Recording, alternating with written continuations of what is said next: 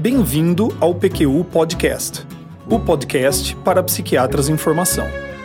Nosso objetivo continua o mesmo: divulgar dados, informações e comentários que possam de alguma maneira contribuir na sua formação e auxiliar na sua prática clínica. Aqui é evidência com opinião. Eu sou Vinícius Guapo e é uma satisfação tê-lo como ouvinte. Talvez você já tenha ouvido falar deste artigo, que de uma maneira ou de outra se transformou em um clássico. On Being Insane in Insane Places. Foi o título de um estudo conduzido pelo professor de psicologia e direito da Stanford University, na Califórnia, David Rosenhan, publicado no respeitadíssimo periódico científico Science, em 1973. Esta publicação teve um impacto indiscutível nos rumos da psiquiatria e, mais especificamente, no desenvolvimento do diagnóstico psiquiátrico. Temos muito trabalho pela frente hoje. Para me ajudar na tarefa de esmiuçarmos este estudo, assim como suas consequências, chamei o Luiz Alberto, que logo topou. Bem-vindo, Luiz Alberto. Obrigado, Vinícius. É lógico que eu topei, sem vacilar. O On Being Insane in Insane Places acabou se tornando o marco de uma época. Mas é um daqueles textos muito comentados e pouco lidos no original. É boa. Me lembro de você ter dito a mesma coisa sobre o Psicopatologia Geral de Carl Jaspers, no episódio 25. É isso mesmo.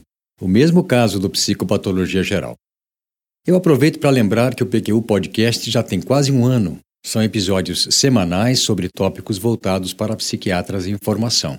É uma iniciativa nossa, sem patrocínios e com total liberdade de pauta. Vamos adiante, Vinícius. Então, no livro Opening Skinner's Box Great Psychological Experiments of the 20th Century, a psicóloga norte-americana Lauren Slater dedica um capítulo a este experimento e narra como ele nasceu. Abro aspas para ela. Era 1972. Thomas Sass tinha lançado o livro O Mito da Doença Mental, em 1960. R. D. Lang, psiquiatra escocês, havia desafiado seus colegas de profissão a repensar a esquizofrenia como uma forma de poesia. Bandeiras recém-hasteadas sinalizavam cessar fogo no Vietnã. E ela segue. Rosenhan, um psicólogo com formação em direito, não foi ao Vietnã. E, de acordo com um colega, ele havia observado quantos homens usaram um diagnóstico de doença mental para evitar o alistamento militar, era razoavelmente fácil fingir alguns sintomas. Segundo as palavras da autora, Rosenhan, que amava aventuras, decidiu testar algo diferente. Quase que em um impulso ligou para oito amigos. Você está ocupado no próximo mês? Estaria disposto a fingir sintomas para ser admitido em um hospital psiquiátrico? E vendo o que dá, se eles conseguiriam dizer se você é ou não são? Os oito amigos toparam o desafio de participar desse experimento traiçoeiro, nas palavras da própria autora. No artigo de 1973 da Science, Rosenhan descreve sua metodologia. Os oito falsos pacientes formavam um grupo heterogêneo: um estudante de psicologia, três psicólogos, um pediatra, um psiquiatra, um pintor e uma dona de casa. Três mulheres e cinco homens. Os sítios de pesquisa também eram variados. Hospitais psiquiátricos em diferentes regiões dos Estados Unidos, alguns novos, outros já antigos. Ao menos um deles voltado para ensino e pesquisa. Alguns com bons indicadores de qualidade, bom número de profissionais por pacientes, por exemplo. Outros não. Os hospitais não sabiam da realização do experimento exceto o hospital em que o próprio Rosenhan foi admitido, no qual o administrador sabia do que estava acontecendo. Após ligar para o hospital marcando uma consulta, o falso paciente chegava à consulta de admissão queixando-se de estar ouvindo vozes. Questionado o que elas diziam, respondiam que elas eram pouco claras, não familiares e do mesmo sexo do falso paciente, mas achavam que diziam algo como vazio, oco e boom. O termo em inglês é thud, uma palavra que quer dizer baque ou barulho, mas serve também como uma onomatopeia. Diziam ainda escutar tais vozes há três semanas. Essa duração não consta no artigo original, mas sim em uma comunicação oral do Rosenhan. À exceção do sintoma descrito, nome e emprego, nenhuma outra modificação na história pessoal ou circunstâncias de vida do falso paciente era feita. E logo que ele era admitido para a internação, o paciente deixava de simular a ocorrência de alucinações. Laura Slater, no seu livro, descreve ainda algo que não consta no artigo da Science: uma preparação dos falsos pacientes quanto à aparência e até mesmo higiene, que incluem, segundo ela, cabelos longos, descuidados e forte odor. Os resultados descritos no artigo foram os seguintes: todos os falsos pacientes foram admitidos para internação. Todos, exceto um, receberam o diagnóstico de esquizofrenia na admissão. A duração das internações variou entre 7 e 52 dias, com média de 19 dias. E todos os pacientes receberam alta com o diagnóstico de esquizofrenia em remissão. Imagine isso saindo na Science desse jeito, Vinícius. Não é difícil entender porque teve tanto impacto. Ah, sem dúvida. E eu fiz questão de descrever o artigo com um olhar que eu tive quando o li pela primeira vez, muitos anos atrás. Ah, eu percebi a empolgação. Sim, tem algo de revolucionário nas, nas ideias, e especificamente no experimento do Rosenhan, que me cativaram. Mas a coisa não é bem assim, Vinícius. É, passada a empolgação inicial, o ímpeto revolucionário quase juvenil, voltamos à vaca fria. O que podemos aprender deste experimento? De uma perspectiva científica, quase nada. Exatamente. Isso não é ciência. Me lembrei de uma passagem da entrevista com o Greff, no episódio 30 do PQU Podcast. Ele explicava as características de uma teoria científica e diz algo do tipo: se a teoria atende a tais características, é uma teoria científica. Se não atende, pode ser coisa até mais importante, mas não é ciência. Realmente. A importância desse experimento é inegável. A psiquiatria vivia um momento de mudanças necessárias, e isso foi uma das publicações que impulsionaram é, tais mudanças. Eu acredito que você vai reservar um tempo para conversarmos mais sobre isso. Mas eu trouxe aqui comigo um artigo publicado à época pelo Robert Spitzer, uma longa e detalhada crítica ao artigo de Rosenham intitulado More on Pseudoscience in Science and the Case for Psychiatric Diagnosis. Legal. Eu também li esse artigo. O Spitzer foi duro e implacável em sua crítica, como se esperaria de alguém que já naquele momento despontava como uma das grandes autoridades em diagnóstico psiquiátrico, e que não por acaso foi o condutor do DSM-3. O Rosenhan usa de um texto carregado de retórica e apelo sentimental, mais comum em artigos políticos do que científicos, para literalmente atirar para todo lado, na psiquiatria enquanto especialidade médica, na assistência psiquiátrica oferecida por médicos e hospitais, mas principalmente no diagnóstico psiquiátrico. Merecia uma resposta à altura e, em minha opinião, recebeu. Ah, eu também acho. O, o Robert Spitzer aponta que a pergunta central do experimento do Rosenhan é uma questão de potencial importância. O diagnóstico psiquiátrico é feito a partir de características inerentes ao paciente ou ao meio em que ele se encontra. É evidente que, se o diagnóstico psiquiátrico fosse determinado pelo ambiente, ele seria inútil no intuito de ajudar pessoas. No entanto, a proposta do autor de que esta questão poderia ser resolvida por um experimento que testa se a sanidade de falsos pacientes seria detectada em um hospital psiquiátrico não está à altura da tarefa. É o próprio fato de o autor ter adotado o termo sanidade ou insanidade para medir a validade do diagnóstico psiquiátrico é difícil de explicar. O Spitzer alega que um professor com formação em psicologia e direito sabe muito bem que sanidade, como usado pelo Rosenhan, é um conceito legal e não psiquiátrico.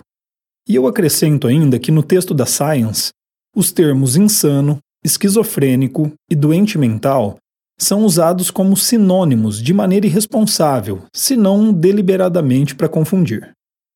Sim, mas mesmo que sejamos tolerantes com esta escolha, Spitzer aponta que a tarefa de detectar sanidade no experimento poderia tomar três formas diferentes. Primeira, a primeira seria detectar sanidade em uma pessoa simulando insanidade, e isso ocorreria já na avaliação, na admissão. A segunda seria detectar a sanidade em uma pessoa que parecia insana na admissão e concluir que ela nunca esteve insana antes, ou seja, que ela estava simulando, e isso durante a internação, quando o paciente deixa de se queixar de alucinações. E terceira possibilidade, detectar que o paciente avaliado primeiramente como insano não apresentava mais sinais de um transtorno psiquiátrico. Isso também durante a internação e por ocasião da alta. As duas primeiras têm a ver com desmascarar uma farsa, identificar uma simulação. Apenas a última realmente pode responder à questão para a qual o experimento foi formulado. Sim. Somente por essa via seria possível avaliar se o diagnóstico é baseado na condição clínica ou no ambiente em que o paciente está. Mas no texto do Rosenhan, o leitor é levado a crer que, na verdade, as duas primeiras formas de detecção de sanidade é que realmente importam, quando na verdade essas duas formas me parecem mais boas pegadinhas do que experimento científico. Veja só, o Rosenhan descreveu que todos os pacientes receberam alta com o diagnóstico de esquizofrenia em remissão, algo extremamente incomum, inclusive nos dias de hoje, o que obviamente significa sem sinais da doença. Ou seja, o resultado mais significativo do experimento aponta que os psiquiatras identificaram que os pacientes estavam sãos, para usar o termo do autor. Isso já deveria ser suficiente para o Rosenhan abandonar sua tese de que o diagnóstico psiquiátrico advém do ambiente em que o paciente se encontra. Mas não. A interpretação que ele dá a este resultado no artigo de 1973 é o seguinte: o termo em remissão teria sido utilizado de maneira burocrática, apenas para justificar a alta, pois, na opinião da instituição, o paciente nunca esteve são. Que dados do estudo apoiam essa ideia? Sei lá. E da maneira como foi colocado, eu repito, pode parecer que o uso do termo em remissão na alta de um paciente seja extremamente comum e até mesmo uma condição para a alta. Uma forma de checar isso seria se o Rosenhan tivesse publicado os dados das altas médicas de todos os pacientes com esquizofrenia dos hospitais em que o experimento foi feito, e checar pelo uso do termo em remissão. Mas ele não fez isso. Quem fez foi o Spitzer, que fez um levantamento no hospital em que ele trabalhava à época e descreveu que dos 100 pacientes de alta com o diagnóstico de esquizofrenia nos últimos meses, apenas um tinha o especificador em remissão. Continuando o raciocínio, mesmo que a capacidade dos médicos detectarem sanidade em simuladores não tenha valor na determinação da validade do diagnóstico psiquiátrico, examinemos a tarefa deles quando realizaram a admissão dos falsos pacientes. Um paciente procura atendimento em um hospital psiquiátrico, solicitando ajuda por estar muito incomodado com a ocorrência de alucinações auditivas, as alucinações têm características verossímeis à de pacientes com diagnóstico psiquiátrico e têm duração de três semanas. Além disso, como o Vinícius destacou é, e que foi descrito pela Lauren Slater em seu livro, os falsos pacientes tinham também uma apresentação descuidada quanto à higiene e cuidados pessoais. E aí, caro ouvinte, qual seria o diagnóstico mais provável? É, pois é. Hoje, com os conhecimentos que temos sobre o diagnóstico de esquizofrenia e outras psicoses, eu diria o seguinte: eu não teria motivos para duvidar da ocorrência de um transtorno psicótico. Além disso, não são descritos sintomas de humor, portanto, ficaríamos com duas hipóteses. A primeira, um transtorno psicótico secundário, seja a outras causas médicas ou ao uso de substâncias. E na história relatada não havia nada que sugerisse esta hipótese, ou transtornos do espectro da esquizofrenia.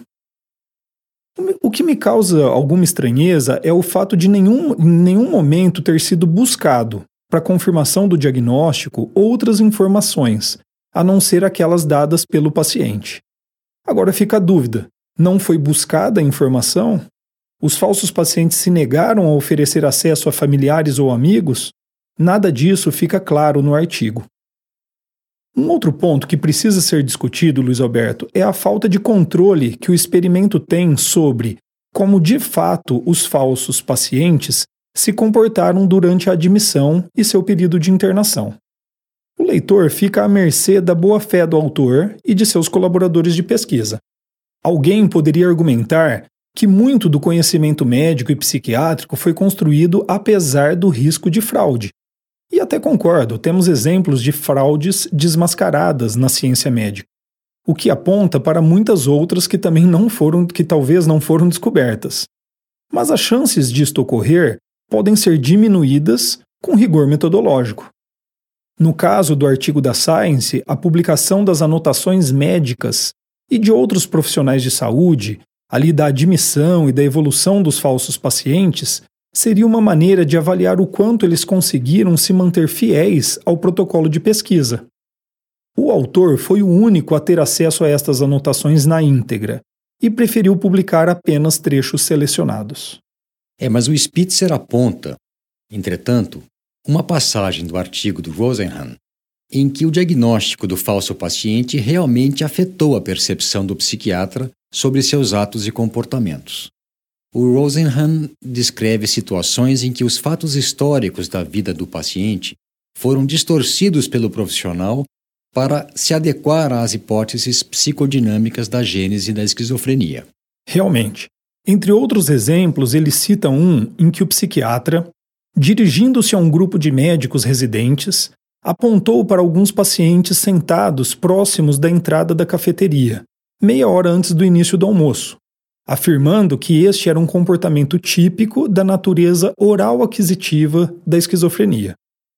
E isso sem levar em consideração que há muito pouco o que se fazer em um hospital psiquiátrico, e que esperar pelo almoço era apenas a maneira de passar o tempo. Neste caso, não dá para discordar do Rosenhan, mas, como diz o ditado, até um relógio quebrado está certo duas vezes ao dia. pois é, Vinícius. Mas tem algo de muito importante neste exemplo. Se encararmos este artigo e as repercussões dele apenas como uma polarização entre as ideias do Rosenhan e do Spitzer, estaremos errando feio. A coisa era bem mais complexa. Tínhamos, a meu ver, no mínimo, três vértices a serem considerados. O primeiro, as ideias da antipsiquiatria, bastante heterogêneas e criativas, com as quais o Rosenhan se alinhava. Em segundo lugar, a psiquiatria e o diagnóstico psiquiátrico, como era vigente nos Estados Unidos da época, fortemente influenciados pelas ideias da psicanálise e da etiologia psicodinâmica dos transtornos mentais. E terceiro, um grupo, representado aqui pelo Spitzer, que defendia a psiquiatria ao mesmo tempo em que via a necessidade de mudanças no diagnóstico psiquiátrico, que, segundo eles, precisaria ser operacional e ateórico. Sem dúvida, a maior conquista deste grupo foi justamente a mudança no Manual Diagnóstico em Psiquiatria com a publicação do DSM-3, que trouxe validade e confiabilidade para a nossa prática diagnóstica. Acho que aí reside, Vinícius, a grande ironia dessa história.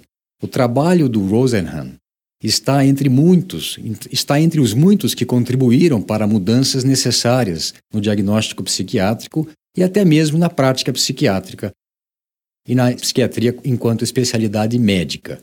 Mas tal mudança não se deu na direção em que ele esperava. Isso é fato. O último ponto que me intriga, antes de terminarmos, Luiz Alberto, é pensar como é que esse artigo foi parar na Science, o periódico científico mais respeitado do mundo. E eu não estou falando de periódicos sobre psiquiatria apenas. Estou falando de ciência em geral. Durante algum tempo me contentei com a ideia de que eram outros tempos e que por isso o método científico não era levado tão a ferro e fogo. Certamente essa ideia não sobrevive à leitura de qualquer periódico científico da época. Não mesmo. E aí? Em que conclusão chegou? Por que tamanha complacência com esse experimento? Política. Sob gritos de paz, luta pela liberdade, sexo, rock and roll, a ideia de que o diagnóstico psiquiátrico era uma ferramenta de opressão social prosperava, e seduzia mesmo aqueles que acreditavam na ciência como o caminho para, melhores práticas na medicina e na psiquiatria.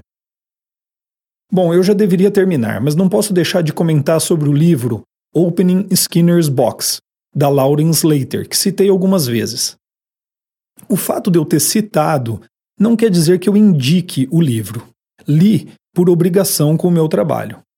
Um texto carregado de sentimentalismo que mais parece uma novela mexicana do que um livro de divulgação científica.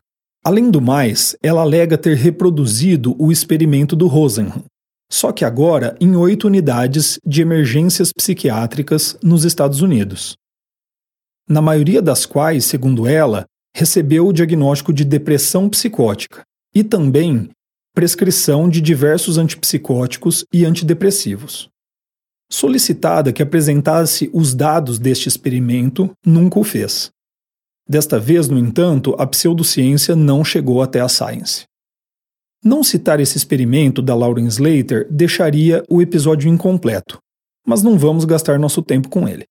É, Vinícius, essa discussão poderia render mais um ou dois episódios. Mas já deu nosso tempo, né? Sim, já deu, Luiz Alberto. Muito obrigado pela participação nesse episódio, gostei muito de ter a sua ajuda. Espero que você ouvinte tenha gostado. Um abraço. Um abraço e até a próxima.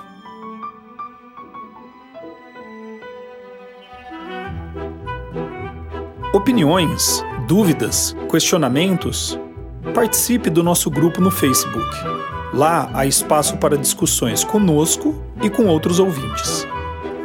Assine o feed do podcast se você está no iTunes ou em qualquer plataforma de podcasts, basta clicar em assinar e receberá automaticamente nossos novos episódios em seu aplicativo. Visite nosso site www.pqpodcast.com.br. Lá você terá acesso a todos os episódios que já foram ao ar, com as referências citadas em cada um deles, organizados por data, autor e sessão. O PQU Podcast agradece sua atenção.